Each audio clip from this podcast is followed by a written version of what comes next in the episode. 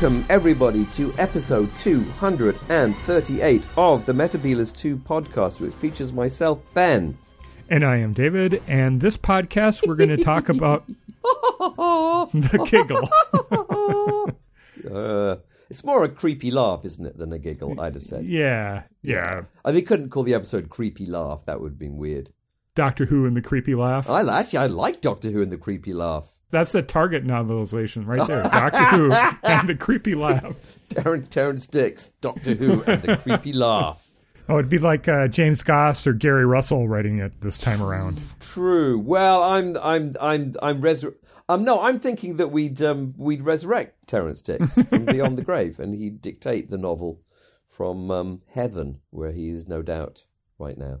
Hmm. The writer's room in the sky. Right, great writer's room in the sky. Well, Terrance is uh, keeping everyone in order. Exactly. Script editing the shit out of everybody. keeping us in 130, 128 pages count there. exactly. Doctor Who, the creepy love. Well, okay. Um, enough of the frivolity. Um, Doctor Who and the giggle. The Yeah. giggle. What did we think of the giggle? Neil Patrick Harris, brilliant. Excellent casting. What a star! Yes. What a star! fantastic in every scene. And honestly, if it wasn't for Ncuti Gatwa showing up, I would have say he stole every scene. But he was upstaged finally at the end by Ncuti. By Ncuti. No, I my jaw was hitting the floor on a regular intervals. He was just wow. He really brought that. And if there isn't like a rematch in the future, there certainly should be, uh, or whatever. He is, yes, he was amazing. I mean, I think it was a little bit strange in that you know Russell was like, and then I just called him up. I mean, he must know him from It's a Sin, surely. I'm sure Yeah. where that's where this was all hatched. Yeah. But anyway, yeah, he was yeah, German accent and the British accent and the dancing. And he's saying like on the Unleasher, like I can't dance. Well, like yeah, you can. You know, he's very very modest about his achievements, and yeah, he was standout, standout good. Yeah, He did have a dance double, though. there was a dance. there is a credited dance Ah, double. interesting. I'm still stymied by Disney Plus refusing to let me watch the credits, um, which is really irritating me because there is no way you can watch the credits. Wow. that I can gather. I maybe if I dig deep into the dusty back rooms of Disney Plus, I can watch the credits. But yeah, wow. Okay, so there was a dance double. Fair. All right. There was a dance double, but the stuff that Neil Patrick Harris did that we, we saw, it, it all meshed wonderfully. Yeah, and yeah. he can dance. He can dance and he can act and he can be creepy and he can be a villain and he mm-hmm. is absolutely excellent. I have a lot of time. I've always had quite a bit of time for Neil Patrick Harris, but I have even more time for him now. Yeah, indeed. This is one of the best celebrity, you know, known American actor. I think is he the biggest American actor to appear on Doctor Who? I think Ooh, so. I've been taking my breath. Um, I mean, um, JNT would disagree because he'd say it was what's her face that no one's ever heard of that he loved because she was in musicals.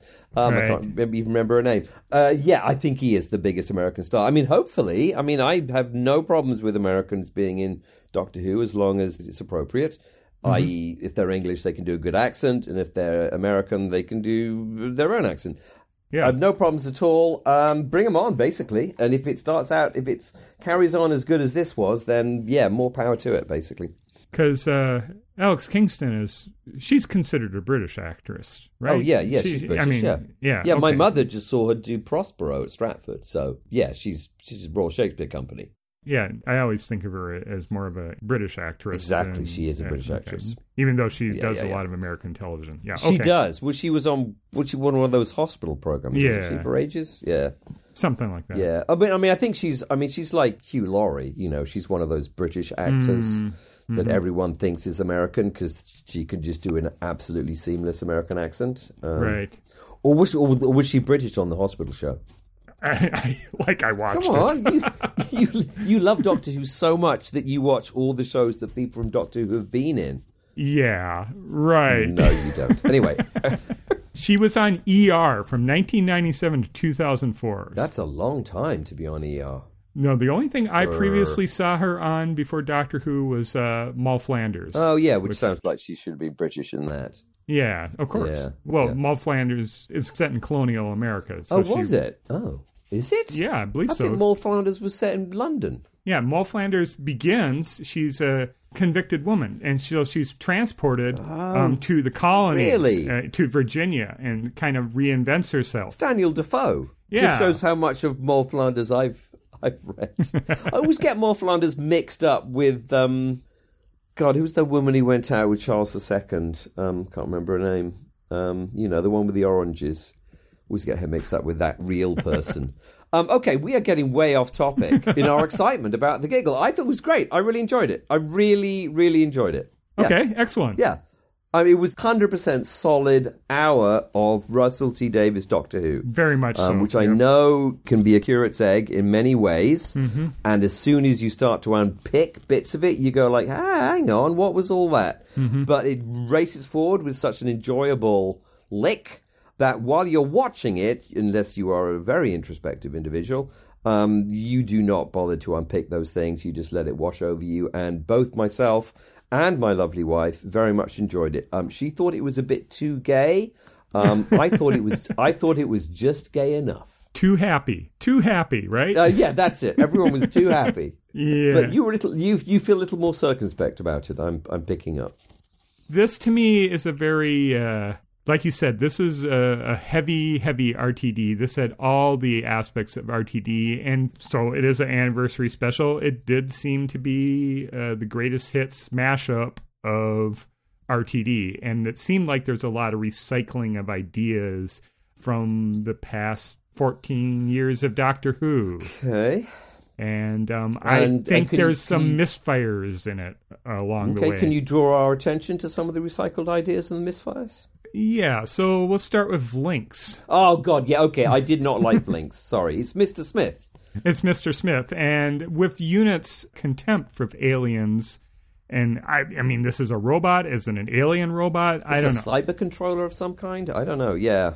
delete, delete, delete from the script. Do not need Lynx at all. I don't think it's needed. We've already got a genius in a wheelchair. Um, Links looked like it might have been, didn't have any legs. Uh, we've already established that. Why do we need him? Uh, we've already got a genius uh, on the computer. We've already got her. Um, he'd seem to be superfluous. And wouldn't it been awesome if it was just Mr. Smith? Right. If, like, you know, I don't know, wall went up and the noise, the Mr. Smith noise happened. um, and it's like, oh, Mr. Smith, yeah, of course, we've dragged him from Bannerman Road. And now he's at the unit skyscraper in central London. Right, because they did mention Sarah Jane had died. Exactly, yeah. I'm not sure why the units have moved from a stately home to a skyscraper in central London, but there you go. Um, or from or from the Tower of London, for that matter. Um, okay, more problems. Bring them on. Yes. So, um, like you said, Lynx, I think it was superfluous. They had already had uh, Unit's scientific advisor Shirley Bingham She's there, good. and they also had Mel Bush back Slapping away at the computer as keys. As a Yep. computer program. Yep. So between between them, I think they could have handed it. The only reason I think they had Lynx is is there something in Nick Briggs' contract that he has to appear?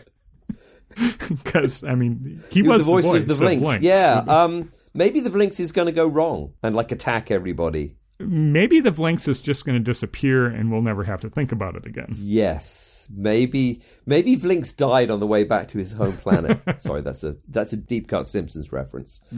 Uh, other problems. Other uh, problems, yep. Really bothered me at the end with Wilf uh, hunting moles. F- first off, that seemed uncharacteristic of Wilf's personality, Right. and I'm sure 2020 hindsight, it would have been best to film the little garden party first, and then do all the other scenes. But it just it seemed awkward, and then to have Wilf off firing guns at moles, that just seemed tone deaf to me. I there could have been something hmm. something else that they had done. Something more pastoral, perhaps. Something, anything. I mean, I'll have to say, my parents had a mole catcher who would come round and catch moles, and he was delightful. Okay. Um, and I don't know whether that's an American thing, like ugh, moles. Um, but I don't know. no, It's I, a pretty solid thing to do in your old age is catch moles. I mean, you know, Okay. Uh, moles are not endangered in any kind of way. They're kind of a pest. No one likes them, and you can make them into hats. So you know, Okay. that's. I mean, It just didn't seem like a Wilf thing to me. yeah, yeah, maybe, It could be uh, that I'm an American. yeah, or, or maybe, or, or yes. I mean that that too. I mean, it, yeah, it wasn't it wasn't fully Wilf. wasn't I? I've let. I, yes, it wasn't fully Wilf. I think I, I agree. I agree. Yes. So moving on, Yes, the other other bit, the master's tooth, the master's ring, the hand picking it up again. It's shades of all over John Simm's master once again. It's just sort of like, uh, really, we Oh. don't need we don't need this. We Oh, don't I need this kind it. of continuity. Oh no, I disagree. I thought that, like ah, someone's picking up a bit of the master again. It's not going to go anywhere. Uh, that would be the funniest thing because obviously at the end of whatever it was, Last of the Time Lords, uh, whatever was that Last of the Time Lords? What was the one where the master is all a skeleton and stuff for a bit? I can't remember. And then those people who've got cactuses instead of heads. Anyway, whatever that one was, you know, the ring gets picked up and then nothing happens about that ring. But everyone was like, oh, what's going to happen with the ring? In fact, even think even we were like, what's going to happen with the ring? Hmm. So I would, I think, I really enjoyed that bit. I suspect that nothing's going to happen with the ring. I don't think it was Kate Lethbridge Stewart's picking up the ring. No. I read stuff online that maybe it was Jinx Monsoon, whoever she um, happens to end up being. It was her picking up the ring. but how did she get there? Uh, by coming through to like a hand, she's got a finger that can travel through time and can pick up rings and then whisk them away. Um, I think it's Right. Russell being silly. That's what I thought that was, and I I I, Yeah. I laughed at the screen when that happened, and I very much enjoyed it. But I can see how other people might have said you like. could see how I would roll my eyes. Yes, there yeah. I, I was my as I was laughing, my eyes were also rolling back in their sockets as well. So okay, moving on. Okay. the over reliance on a, a dated pop song, uh, you know, whether it be uh, Britney Spears or Scissor Sisters or Rogue Traders. Now we have the Spice Girls with "Spice Up Your Life," But a big dance ensemble. It just was. We've seen this again, or we've seen this before with the Simm's Master dancing in "I Can't Decide" and Voodoo Child. I uh, do we need it again? Yes, we do. The Spice. The, No, we that is don't. the Spice Girls' greatest song. It is their greatest achievement. It's one of the greatest achievements of the 20th century. Um, Spice Up Your Life is absolutely fantastic. Uh, nobody, nobody can have too much spice up their life in their lives. I was very happy to hear that the toy maker also enjoys the Spice Girls. So okay, all right. being a pan-dimensional, omni, omniscient, omniscient being from the beginning of time, he still enjoys the Spice Girls. Uh, yeah, I, I can see how, I can see how people who didn't like the Spice Girls that much. I mean, I'm not a big fan of the Rogue Traders, and I'm not a big fan of the Scissor Sisters either. To be honest, I am a mm-hmm. big fan of the Spice Girls, so I was, I welcomed them into Doctor Who. I am Spice Girls agnostic. I really mm. don't care one way or another. It just, to me, it seemed like, okay, this is very RTD. This is a retread RTD, of yes. RTD stuff. So these are all things of recycled types of uh, elements of the story that maybe a little less pop song and maybe a little bit more of hide and seek horror with things going on, which seemed really kind of truncated to me. There wasn't enough going on to maybe this is coming from watching like the celestial toymaker where you have four episodes of games and horror and when it's really you just have uh i can't even remember what Tennant had other than corridors and i'm trying i'm stretching my and then um Corridors donna just doors. had the yeah and donna just had with stooky sue Yeah. So- yeah. it seemed too short for the hide and seek with the toymaker Yeah, I mean, I, this I, I, that's actually getting. To, sorry, if- are you done with your problems? Mm, for now for now, okay. I mean, that actually got to the heart of where I was was was like questioning the episode a little bit. I didn't really. I mean, Neil Patrick Harris's genius aside, I've never really understood what the toy maker's special powers are, because even back in the Hartnell four-parter. He's the toy maker, right? Right, That's his name, right. Mm-hmm. Celestial Toy Maker. And I like the little callback to like, well, we could be Celestial. I thought that was nice. But he doesn't do toys; he does games. Hmm. right So he's more like the Celestial Games Master, not the Celestial Toy Maker. But then again, when he's Neil Patrick Harris, he's more like the celestial toy. Uh, he's more like he's like Jigsaw, basically. He's like Jigsaw from like the the Jigsaw movies. Hmm. Um, he has like an evil puppet. They're like, ah, I'm an evil puppet. And the, I mean, I, I, I, I, I kind of liked like the first game is the ball game and i thought that was a nice kind of almost like a callback to like stanley kubrick in 2001 where like the first things that the the human race does is smash each other's brains out. I thought that was smart. I thought that the the climax being like a game of catch as much as i dislike catch as a game and i could certainly see how uh, someone who also didn't like catch i'm saying maybe rtd uh, would have that as the evil game that was being played. Uh, I yeah, I mean, I I would have liked there, you know, um, ideally, to be the full horror for me would be if the toy maker had challenged the doctor to a game of Settlers of Catan, and it had, and we'd had about five hours of staring at someone moving little wooden things round a hexagonal board. Well, that would tie in with the meep. So you move your little meeples around the board. Exactly, exactly. So I, yeah, I, I, he's, I mean, he was a little bit too kind of generically like, am I the Joker? Am I the Riddler? Am Yeah. I? Where am I from? Where is my evil? What is my thing? I thought that was kind of fudged a little. The, the great thing about the toy maker, though I think he's more of a games master than a toy maker, mm-hmm. is that, and this was established, I think, you know, in the Hartnell four-parter, is that he plays by the rules. He Right. doesn't cheat, and that, that- I thought that was really well set out by Russell. Like he doesn't cheat. Um, he plays by the rules. If you beat him at the game, he's beaten, and I like that. And I think they could have lent into that slightly more. But doesn't that go against like Cyril, who was always cheating at the games in the Celestial Toymaker? Yeah, but Cyril isn't the toy maker, right? Cyril's like a creature of the toy maker. Hmm. Cyril's like a Billy Bunter kind of, you know. Yeah, right. Yeah, I, I don't know. Anyway, but I mean, I think the toy maker. I always conflate in my mind, and I think in general, it's conflated in a lot of people's minds. Is the toy maker and the master of the land of fiction have this kind of weird overlap? Yeah. And I'd like them to be split apart better. And like, okay, the land of fiction, that kind of shit happens.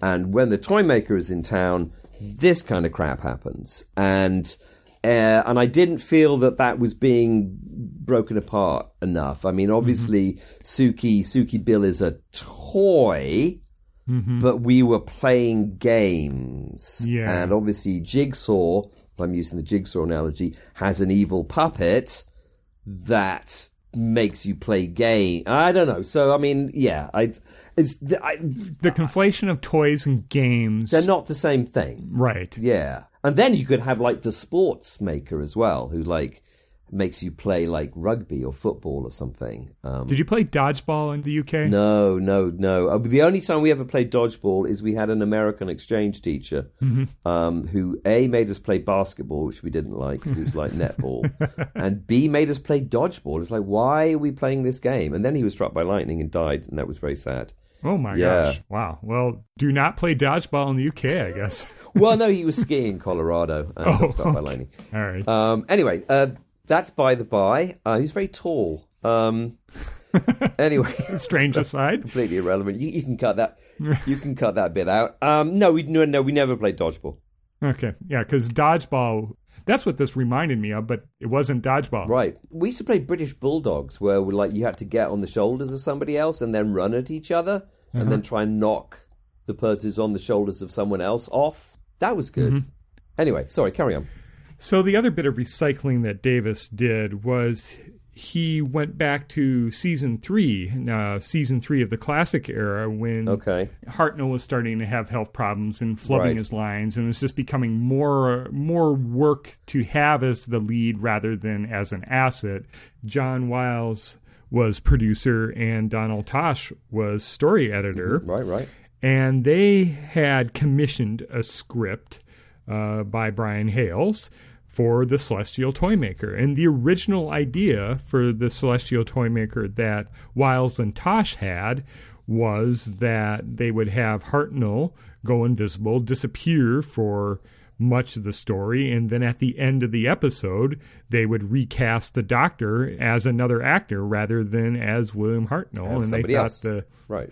the story's fantasy, the surreal elements of the toy maker would make that possible. Indeed. And so I see RTD, who's very, very knowledgeable of Doctor Who lore and history and the production ideas, decided to take this idea, but instead of uh, changing, well, he literally did change actors with bi-generation, and the toy maker made this split possible. So that's kind of sophisticated recycling of an idea that earlier producer, er- earlier script editor had back in the 60s, 1966, when they were trying to figure out what to do instead of renewal. RTD made its own twist on it. So, tip of the hat to RTD for doing it. Right. It's interesting how renewal, with the, the renewal of uh, Hartnell to Troughton, was there for external reasons that we have this bit of canon. And I, I see this bi-generation as, again, external reasons why Disney and whomever is fronting the money for Doctor Who wants more stories of Doctor Who. It's a very demanding show. So now there are canonically two doctors that can be simultaneously. So again, we have the external reasons Right. driving the story reasons for why certain things happen the way they did. Sure. I mean, I think all. I mean, I think it's even more than that, right? I mean, it hasn't RTD implied that actually, even though bi-generations never happened before, um, it actually has happened before, and like that's the case with every Doctor, which is how we get the curator. Hmm. Mm, I I didn't get that at all. Uh, I, I, I, there's some in, there's some interview where he has implied that that could be uh, an, an interpretation, and I actually quite like that interpretation because I don't actually understand where the curator comes from. Uh, if that isn't the case, and actually I don't understand where any of the ancient doctors come from because they're all super ancient now. But the ancient doctors, are you talking about Chibnall's pre-Hartnell doctors? No, or- I'm talking about like here comes Colin Baker. He looks completely different. Doctors. Um, And actually, I mean, the callback that I thought it was. I mean, if we're going to get onto the bi regeneration thing, I mean, again, I can see what Disney wants. If this is what Disney wants, is they want the option to have a bunch of Doctor Who happen that isn't just Ncuti Gatwa, because of course, you know, the landscape of acting at this level has changed so incomparably. We were talking about this last week. It's changed so incomparably. Mm-hmm. Like nobody wants to be in a show like all the time. And Right. if you, again, I think I used the example last week. You know, if you look at Loki, for instance, Tom Hiddleston can give you six episodes and that's it. Right. And then he's off doing other stuff he wants to do. So I can see how, you know, uh, Disney want to hedge their bets and say, okay, let's have a Doctor Who expanded universe and we'll get a bunch of other doctors in and maybe other people playing other doctors. You know, that's be already been established with the with the first first ish doctor, you know, that he can be played by other people, etc. Right. etc. So I, I can understand why that's done. And we can argue the toss on bi regeneration. I think there were I think there were good aspects of it. I think there were bad aspects of it. I think the bits some of it worked and some of it didn't work. I liked the underpants thing. I didn't like the big the big mallet thing. Anyway, but I thought it was kind of a nice callback, and the way it really worked for me, it was a callback to the Children of Blood and the Doctor, the Tennant Doctor, taking on human form. Hmm. Of course, in that double, in that two-parter, to escape some evils. So the end bit of Family Blood that I found very, very affecting is where John Smith remembers forward of in his life about living a full and happy life and dying with a woman he loves. Hmm. And then he can't live that life. He has to go back and become Doctor Who again rather than, you know, a human living a normal, happy, human, fulfilling life. Right. So I thought that was kind of a callback to that, and the idea hmm. that the Tennant doctor, who you know, for what for whatever reason, Russell started to develop and didn't really pull it off, in my opinion. Started to develop this idea of the Tennant doctor being in trouble in some kind in the specials, those final specials of um, of Tennant's tenure. You know, he, where he was a little bit out of control, and kind of coming back to that and sort of giving this doctor or a doctor, the doctor, a chance to to live a normal life. And maybe even I mean, I think we'll probably discover this isn't the case, but maybe even the the the Fourteenth Doctor living with Donna and Donna's family in Croydon or wherever they are. France, I think it was France is Oh, what it was they're, implied. they're, they're in France, yeah, in, in South France, which sounds gorgeous, and dying of, of old age, Hmm. having had a nice life, Mm-hmm. rather than spending their entire life running around the uni- universe trying try, trying to fix things. I mean, that's my current head canon around this, and that's Mm-hmm. my current kind of feeling of the callback. I'm sure it'll turn out not to be the case, and we'll get Tennant back, like you being the Doctor in some other way. But anyway, so My guess is it's going to be a Doctor Who movie with David Tennant. oh, interesting. You think yeah, like a like a standalone like Disney Plus movie kind of thing? or even a theatrical release. Yeah, Okay. All Yeah. right. It just depends. I mean, Tennant is probably at least. It's hard to say between him and Smith who's the more popular Doctor. I would guess in the U.S. it would be Smith, Hmm. but perhaps perhaps in the U.K. Uh, it's in UK. It's Tennant. UK. It's Tennant. Yeah. definitely. Yeah. So RTD now has a David Tennant doctor with Rose. He has a David Tennant doctor with Donna. Why does he hate Martha so much? How come Martha doesn't get her her own David Tennant doctor? It is true. It is true. Martha. Martha's got Martha got the shitty end of the stick when it came to doctors, um, and doesn't have a doctor of her own. no. Oh well, never mind. Uh, I'd like that because I actually of all the Tennant companions, Martha was my favourite. But there you go. hmm Yeah. Yeah. Yeah. And Oh, it just I, I just just seemed weird to me that uh, the, the whole idea of the doctor bi-generation and now he's done and is just going to hang out with Donna's family. It just mm, Doesn't work for you. uh, it doesn't work for me at all. Yeah, fair. I don't know. I can I can see why we're now at series one because Mm. we're we're on a new doctor, and it's Right. sort of like the toy maker also tried to uh, make ambiguous or retcon, if you will, the the Chibnall era, where the toy maker is saying, "I made a jigsaw out of your history. Yeah. Did you like it?" I like that. I like that Mm-hmm. actually. That I, I I thought that worked well for me. Uh, Did, did did that didn't work so well for you? No, I think it's fine, but it seems like there really is no more canon anymore. And it's a brand new show. Every time you get a new showrunner and a new doctor in, the only the only links to the past are going to be some of the window dressing of Doctor Who. You have the TARDIS, you're probably going to have the Doctor, you're going to have some form of the Masters, Cybermen, whatever. But any kind of linear canon, this quaint notion of numbering doctors, I Right, I, I think we just need to abandon it completely. Which I which I think is actually kind of healthy because again, you know, this is something we've we've touched on before on the podcast. Mm-hmm. One of the things I like about Doctor Who is there isn't a canon, or at least it's not never been that interested in canon. I mean, periodically during its history, it's wanted to to engage with like, oh, this is this is a thing, and then there was another thing. But you know, in general, no one really cares that much, and I think hmm. that's healthy. I like that. Mm-hmm. Again, comparing to my experience of trying to watch Loki and hating every second of it because I didn't know enough about Marvel stuff. I don't want that. I don't want canon. I don't want there to be an explanation. And the idea that some being from outside the universe, which I guess is what we're calling the toy maker, has, for reasons best known to themselves, I guess just to be mischievous, i.e., he's more of a Riddler or a Joker than he's a toy maker, has basically thrown everything up in the air and it's all just fallen down.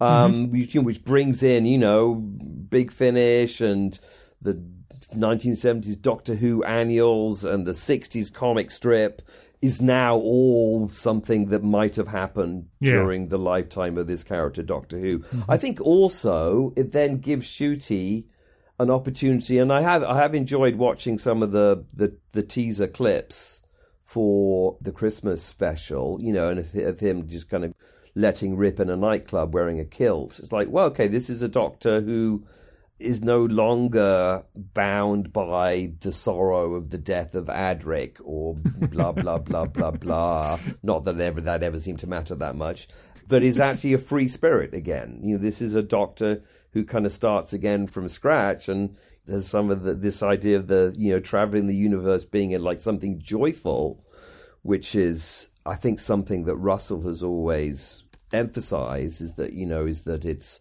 it's something that you want to have happen rather Right. than it's a chore of some kind. hmm I like that anyway. I think it's good. I think as old fans or even 21st century fans, fans that came in with Eccleston or Tennant, there is a clinging or a, an assumption that everything fits together. And it's never been that way in Doctor Who. And I think even the showrunners, uh, all all the showrunners, especially Chibnall and RTD now, are really trying to make the puzzle pieces of the jigsaw no longer fit. Moffat came in there and tried to make everything fit so nice and yep. tidily, yep. and now the two showrunners after him are really saying, well, not only not only are there pieces that you didn't even know about, but some of the pieces may be missing, or we've changed the size of the pieces to stretch right. this analogy. It is nothing nothing seems to fit anymore. And so this is as close to a hard reboot, hard reset as we're going to get in this era of Doctor Who with Ncuti Gatwa. I mean, I think a down a potential downside for me from all this, though, is that you know if one was being super cynical, one could say, okay, this is, and I, I don't think this is the case, but anyway, I'll go with it. You know, there's been a director from Mickey Mouse or Bob Iger, whoever, whoever runs Disney, saying, okay, I think it's Donald Duck now as hostile takeover. this shit is way too complicated. Like, there's no canon. We can't work with this stuff. What I want you to do is find a fabric, find a fabrication that'll appease the old fans, and by old fans I mean people from 2005 as well, that will cut off all of old Doctor Who so we can put it somewhere else and then I want you to start a new doctor. This is what you're describing. A new doctor. This is going to be, he's going to be the number one from the beginning. And now we can have a canon. Yeah. And the downside that might happen is that from Ncuti onwards, we start to establish a strict, rigid Mandalorian slash slash MCU slash everything else on Disney is always like rigidly canonical, mm. and we start to have a rigid canon that starts with Ncuti Gatwa. Um, that that I would not agree with, mm. but I can see that being something that certainly aspects of Disney will be going like, we need a product that people understand. We, we know that there's one thing Americans like more than anything else. American science fiction fans is they like everything to fit together we want this to be Star Trek, and we mm. want hmm. there to be a beginning, and we want there to be an end, and they want everything to fit nicely within those two within those two poles. Mm. Um, and the glory of Doctor Who is that it's never really been that interested in doing that because it's not been an American science fiction show. But again, you know, without being mean about Americans, it is a kind of a typology of American fans of science fiction is that it's got to fit in. You know, look at Isaac Asimov, like frantically rewriting his entire oeuvre so that everything all fitted together in mm. one single story, mm-hmm. which was a disaster in my opinion. I used to, you know, I loved Asimov when I was a kid, not anymore, obviously. Mm. So, th- I mean, that would be my fear from all this, but yeah. I don't know. Maybe I'm just being overly paranoid. It is a risk, but this reminds me of what Disney did with Star Wars when they took it over. They right. did a reset that they had 40 years of Star Wars that they basically said, well, that's not canon anymore. Right, right. We're right. going to start over. And that's effectively what I see happening with Disney. And I care less about it. I, I, mean, I didn't care about Star Wars canon at all, but I don't really care about Doctor Who canon either. It's, right. I've said in the past, I think every doctor, and especially every new showrunner, starts over and selects the elements that he or she likes of the Doctor Who universe or the um, what's been done right. before and brings it into their show. Right. And so the only constant really is you have a main character called the Doctor, and that character has a police box that can go through time and space. Everything else is optional. Right. Even the sonic screwdriver now it's it's no longer Sonic PS1 controller. Basically, it's something different. Whatever. It is something different, yeah. So we'll see. You have the constants. I don't think any doctor is really the doctor until he faces the Daleks. The Daleks obviously are going to come back at for Gatwa at some point. Yeah.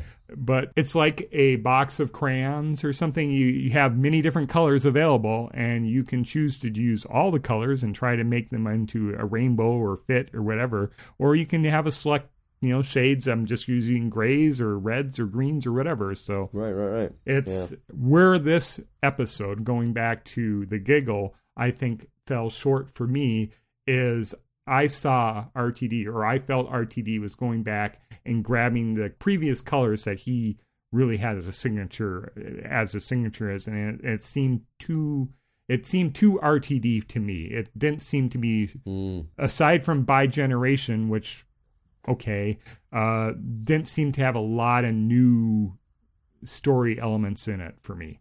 Yeah, no, I, I mean, I think this is where this feeds into my fear that this is some kind of, um, you know, Infinity Doctors, um, the dying days kind of, okay, we're finishing the off this one now, and okay, this is a new thing next, uh, which, you know, which one could see positively. And obviously, I'm referencing The Dying Days because that was the book that Lance Parkin wrote that kind of wiped marked the end of the Virgin New Adventures and marked the beginning of the BBC taking over the Doctor Who fiction line, and it was basically a, you know a, a new beginning. And there there are elements of this that seem Disney-y and new beginning-y that I'm not. I'm a little bit concerned about. I do not like. I've already alluded to this. I do not like Unit having a skyscraper in the middle of London, like Tony like Stark. Tony Stark has a skyscraper in the middle of New York. Right. You know, okay, and with a helipad on it. You know, that's like what really? Okay, um, uh, the UN can barely string two dollars together to do anything, and like, and they can afford to build a skyscraper for you. But again, obviously, you know, in the seventies, Unit lived in a stately home because they were like the Avengers. You know, so fair. Yeah. But still, uh, that seemed that seemed kind of generic to me, and like Vlinx seemed to be generic to me. We've got a generic supercomputer that says things. Right. Um, that that seemed to be unimaginative, and I know Russell, like you know, Unit previously had a Spectrum HQ Captain Scarlet style flying aircraft carrier. Yep. Fair, but that was also kind of a Marvel thing too, because don't the Marvel people have a flying aircraft carrier? Anyway, I can't remember. Don't know. Uh, maybe. Yeah. Um, so you know, so there are elements of this that seem Disney to me, and not in a good way. And I'm not, you know, obviously there's a lot more money in this now, which Mm-hmm. it shows up nicely. You know, turning Bristol into you know 1925 London looked very expensive. Looked good. It looked great. Yeah, it was funny to see um, the toy maker putting his shop next door to Mr. Grade. Um, I noticed. Explain that to me. uh, well, uh, Michael Grade, the um, the the killer of Doc, the peop, the person. Yeah. yeah. but I didn't catch the grade reference. Was Oh, there so some, so the so the store, ne- the shop next door to the toy maker's shop in Soho was called Grade's Haircuts. Oh, I'll have to look at that. Yeah, which apparently, according to that, there is actually uh, on that street in Bristol there is already a place called Grade, and that they just like it's it, it's already there. But Mm-hmm. I'm I'm sure they made the decision to put the toy maker's emporium next door to something called Grades. Ah. because you know it's Michael a, Grade, it's a, yeah, yeah, it's a yeah. it's a little callback to Michael Grade, whatever. Um, so you know, um, uh, where was I going with that? Yeah, I mean, there's more money coming in. That's a plus. Ncuti Gatwa coming in. That's a plus. Him being like a more exuberant. I'm not going to use the word gayer, but you know, a gay actually. No, gay in the old in the old fashioned A happier, a happier Time Lord. a happier, gayer Time Lord. I'm entirely in favour of that.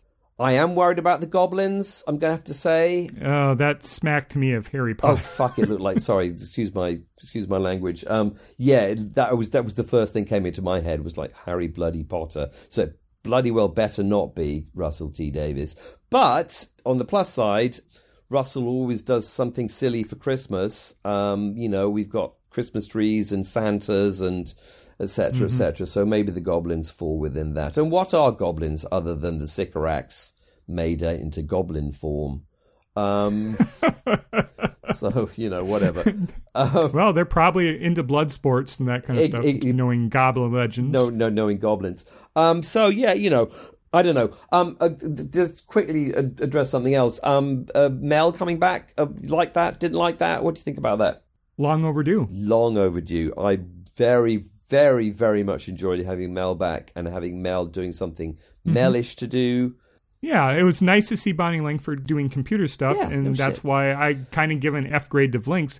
You should have had Mel doing. Yeah, there's no need to have a Vlinx when you've got Mel. when you've got Mel Bush sitting right there. Yeah, Right. doing computery things, um, which what she was born to do. She's been into space for like a hundred years. She's got she's Yeah. got skills. Yeah. So yeah, get rid of the Vlinx. Um, let's just have the Mel. Mm-hmm. Um, that's all we need. So yeah, I thought it was very well done, and it's so clear what a good actor Bonnie Langford is, Mm-hmm. and how poorly she was served, like a lot of other people in many ways, like Colin Baker.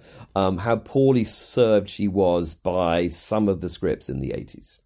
I would have liked to see former companions of the Doctor wind up someplace other than Unit, and that also seemed to me a retread of an idea. right? You know, Mel, Mel, you know, she could have, she could have owned the big office building with the computers. Melcorp, and- of course. Melkor or something, or she could have retired to academia, or she could have been with CERN or something. You know, it, it seems to me a cop out to have all the former companions go working. No, Donna's now working for Unit, and She's it's working just sort of for like Unit, yeah. it's uh, Unit is kind of a non-entity anymore, and It's a catch-all, yeah. And the UN is impotent in many many ways and now they have like you said this big skyscraper in the middle of London and unit made a lot of sense in the 1960s it made sense in the 1970s I don't think it makes sense anymore. I think Chibnall had the right idea of saying it was disbanded due to funding cuts, but then he brought it back. And, so and looking at their skyscraper, those funding cuts have certainly been solved at this point. Apparently so. Apparently so. And I mean, sorry, yeah, carry on. I had, a, Oh, they they got it cheap from the Russians. They did, and uh, you've probably seen this on the interwebs. Um, Mel was not the first ginger companion. Turlough. What about Turlough? Turlough's been written out. He was the first red-headed companion. Sure. Totally forgot about Turlough. I know. Speaking of companions who got uh, written out, uh, it was interesting that the toy maker didn't do anything with any of uh, Whittaker's companion, Whittaker Doctor's companions Yeah. in the little puppet show. yeah, uh, Of course, none, none of them died that we know of. yeah. of. Dan just went back to the museum, and that's all right then. Ryan fell off his bike again. That's all right. then. I mean, I mean, really, what the toy maker should have done is just gone through all of the companions, like over like a 10, 15 minute segment, and really just kind of done that. And like, you know, Susan, you abandoned her in post-apocalyptic Dalek invaded Earth, exactly. and you never went back for her. Well, that's all right then. Rory, you never mentioned him again. uh, yeah, Or or with Adric. Adric died crashing into the earth. Oh, that's okay then. that's okay then. Well, and then. yeah, and- I'm good with that. yeah, exactly. And then, and then, and then, and then commanded an army of killer scorpions. Um, if you believe Big Finish, yeah. I mean, I, I mean, you know, that whole "that's the right" thing. Again, sidebar. That whole "that's the right" thing was excellent, and I'm, I'm Again, I- another Neil Patrick Harris A and has got to be spawning, you know, memes as we as we speak. Oh, I'm sure. Um, I'm. S- and Leela went off with Andred. well, that's all right then. Um, uh, yeah, I mean, yeah, I don't know. I, uh, it's, um, I mean, I guess we haven't found out who the boss is. The he who waits. no, we didn't. Who We is that? haven't. Who's that Uh, going to well, be? Is Bruce- that some Bruce is that gonna- Springsteen. It's Bruce Springsteen. Isn't he the boss? Oh yeah, he is actually the boss. That's true. He is the boss. Um, so sadly, boss is not going to be the biomorphic system supervisor. or well, we don't know that yet. It's going to be Well, Vlinx. It's going to be yeah. Vlinx is going to reveal himself. They could have had boss. Just reprogram boss. oh yes, absolutely. Just a big circle with like a wiggly line in it. Instead of Stevens, it would have been Stewart. Stuart. Kate? Uh, yeah, that and that would have been a callback that no, you know, only a very few people would have enjoyed, but it would have been just as good as the Vlinx, to be honest. Um, Or in a timey-wimey sense, Mel invented boss. oh wow, Mel did invent Boss. Exactly. Yeah, there you go. Wow. There you go. Um, so I don't know. I, I again, sorry, I keep referring back to Loki, which has been such a scarring experience for me. Um, you know, you, Gotta gotta watch something new. Exactly. You you get this kind of like reveal of like it's another multi-dimensional being. Oh no, no, it's another multi. Oh no, it's another multi-dimensional evil being. Like how far mm-hmm. up can you get? I mean, you know, the Toy Pex is kind of like an the toy Toy Pex. The toy maker's kind of like an apex multi-dimensional being. Apparently, it appears, but apparently there's one even more amazing Right. beyond that. The And- one who's the, the silent one who waits Yeah, or the one who waits. Yeah. It's sort of like, uh, is this like the timeless children or something? Is this Uh, another a bad wolf? Or it just Can it can I- it just be Sutekh or something? Can we just Oh, like, that would be great. Do it. Sutekh, yeah. Or yeah, oh, there if, you go. if, if, like, it only works for me if it's Sutekh or Omega, or maybe Sutomega, who's like a, a, a mixture of the two. Well, the one who waits kind of seems like the great spider. Oh, maybe it's a big spider. Sits in the middle of her web. Yeah, big spider. Yeah, a big spider from ancient Egypt who also lives in a black hole.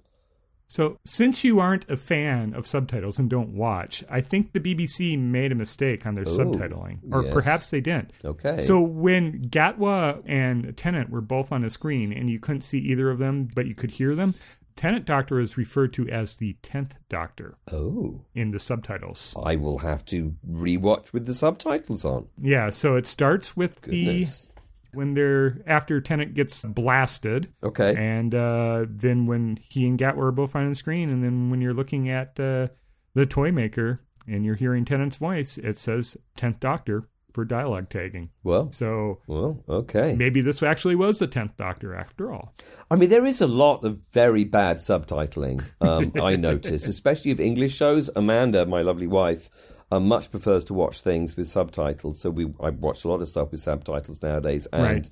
picking up like some American subtitler, not understanding what someone just said because they said it with an English accent. That's really Mm-hmm. that's really kind of common for that to happen. So uh, I guess we'll Yeah, but this wasn't even something that someone said. This is we are going to call Tennant the tenth Doctor. the tenth Doctor when he's not. It's the fourteenth Doctor apparently. in this in this case. Apparently, But- whoever who knows, But, whatever. Yeah, but Gatwa, I mean, if we're starting with series one and it's a reboot, Gatwa's the first Doctor again. True, true. Gosh, well, it's all it's all it's all kicking off here over in Doctor Who land. Um, I, uh, but I mean, you know, as a baseline, I liked it, and Yeah. uh, you know, obviously, there are people who are a lot more important than me who want this to be a success, and and if they want it to be a success, I'm I'm happy with that because the more things that have Doctor Who written on them that exist in the world, the happier I am. So I think I'm just not as invested in this as I used to be. So it was it was a way it was an enjoyable hour of television. Yes. Uh, I didn't get as angry as I did with some previous continuity heavy type stories or continuity reset stories. I just it's sort of like this is I can see why they're doing this. This is to me equivalent to we're casting Patrick Troughton. We're going to call it a renewal. Right. The TARDIS has these properties. You know, there are external reasons to why everything is being done in this show, and I felt that there was too much external driven narrative in it. But I can see why they're doing it. I mean, everything from the ramp to the TARDIS to Right. uh, Which K9 could have really done with, to be honest. uh, that would have been really, really special. I, I, I mean, it could have been a callback for K9. Oh, K9. The K9 ramp, it's back again. or here come, or K9 just trundles on with John Leeson squeaking around on the in the background. yeah. So, Uh, so you know, it's I'm looking forward to Harry Potter here and uh, at Christmas. And yeah, if uh, that turns out to be Harry Potter, I'm going to stab the screen because I hate Harry Potter. worse than Mary Poppins or about the same. No, worse than me. Well, Harry Potter's worse than Mary Potter. Mary Okay, Poppins. and on the sliding scale Because of there's evil. only one movie for Mary Poppins, so I can just avoid it. Hmm. But Harry Potter is like so hard to, to. I mean, there's an entire like aisle in Barnes and Noble only devoted to Harry Potter things. Hmm, I okay. don't like that. Anyway, um, but if that means that there's going to be an entire aisle now in Barnes and Noble devoted to Doctor Who, then I'm in favour. Yeah, there you go. Anyway, we will see. We'll see. A, a rising tide floats all the boats, or whatever the cliche is. yeah. Okay. Thank you for listening to episode 238 of the Metabulus 2 podcast. I have been ferreting around the floor for a missing gold tooth with Ben. And I have been worried about goblins with David. with David. All right. Until next time. Farewell.